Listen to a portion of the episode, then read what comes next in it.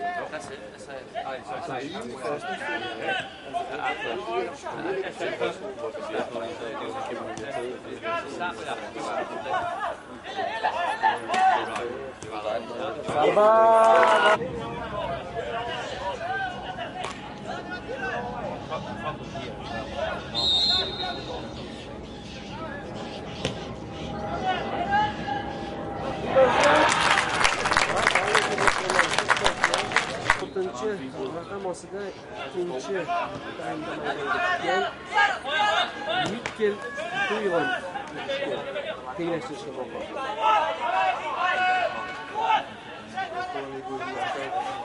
O'zbekiston terma jamoasi ikkinchi taymdagi tepaga yana bir bor eslatib o'tamiz darvozada murod hozirgi yubordi yana xavfli vaziyat zarba